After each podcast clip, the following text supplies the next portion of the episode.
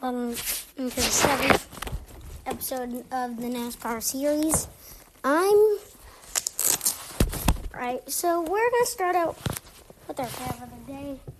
Just been roller skating. I have to get on NASCAR mobile, so I'm have to take off my skates before I can do that. Ooh, that to get. Anyway, uh, just got him off. Driver of the day is dun dun dun dun. Uh, Michael Waltrip, that is. Michael Waltrip it is.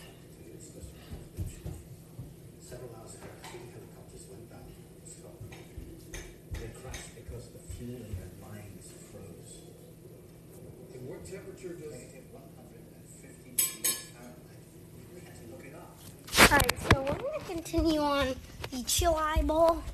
I'm going to read the rest of it, starting from a mid one. The Chili Bowl is an annual dirt midget race that has been held since 1987. Always draw interest from some of the auto racing the drivers. Mm. Races began Monday and lasted through Saturday. Each day included a series of heat races, qualifiers, followed by a 25 lap feature event. Top two finishers in each qualifying night feature event locked themselves 24 work hard. A feature night event on Saturday night. Larson locked in, his spot on Tuesday by winning the event um, on my Saturday showdown.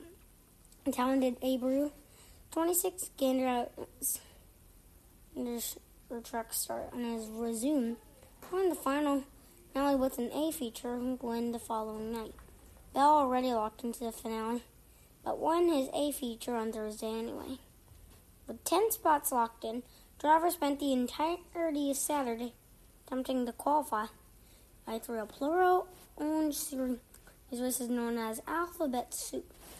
As drivers who have not qualified for the championship race and had had to drive their way through a series of transfers, starting out with the 2 0 feature races. This is the top six tran- of transfers. Sorry, that was Dusty. I kept calling. The top six finishers advanced upward to the corresponding end feature races, in which there are already several drivers who had qualified based on their performance earlier in the week. Then the top six finishers from each end feature race will ad- race advanced into the M feature races where other drivers were also waiting. Uh, that's where we're going to stop. Tomorrow we're going to be e- reading the recap entire week. Anyway, I'm taking a look. There's lots of things about the Chili Bowl. Or, I mean, so we're taking a look. Um, we're gonna continue on the next uh 20 and I'm Tony Stewart's NASCAR Cup victories. Part three. This is it's taking a long time to load. It looks like I'm gonna move on to another thing. Um. Indianapolis Motor Speedway to run road course for NASCAR Series. I guess I might check that out. Um, no. Yeah, I'm, I'm doing a podcast. Uh, I'm doing a podcast. With, Troy money, yeah. Um, hold on. Uh, there's gonna have to be an interruption, so uh, just keep that in mind. I'm just getting my Troy money, so AKA we'll be back after after, after this break.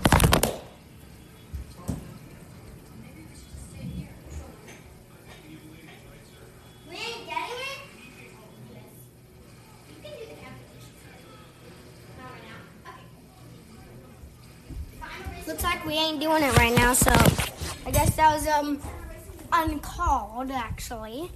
Anyway, back back back to the show. Um, next up, we're gonna take on on backseat drivers debate most impactful NASCAR Cup Series schedule. Hey everybody, well, Oh, we've already watched that. So um, I'm gonna try um and listen to another video. Bell, once in a lifetime opportunity at Chili Bowl. you have just drivers from every kind of different divisions and uh, they all come here this week of January to compete against each other. So that's that's why it's so prestigious because everybody's here. It would be cool. There's only been one other guy that's ever done it, so this is pretty much a once in a lifetime opportunity, and I'm just gonna try and give it my all.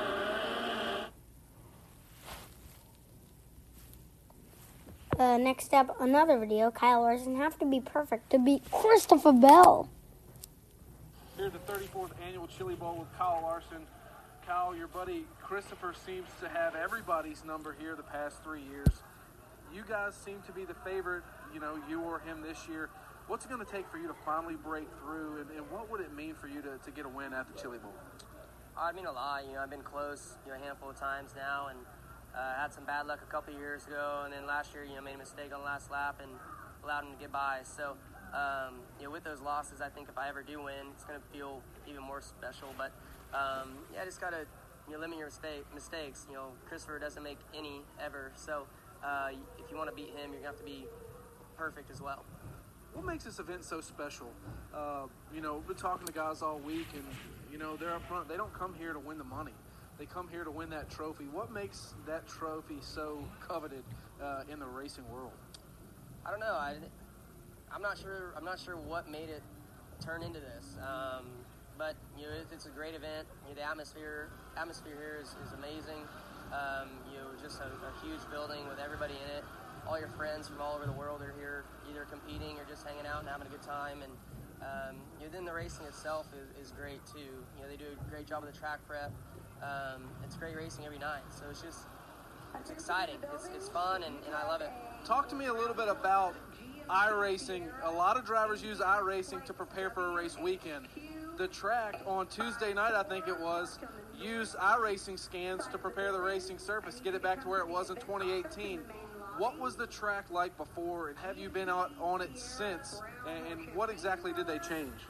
Yeah, I'm not really sure. I haven't been on the track since Tuesday, and I think they changed it Tuesday night for Wednesday.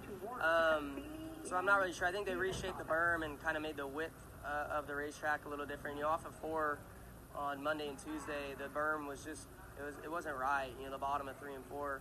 Um, I'd heard about them working one and two, but I, I felt like three and four was the corner that needed work. And it seems like the racing's been better since then. Uh, more people are able to run the bottom um, and get up on the berm and get grip that way.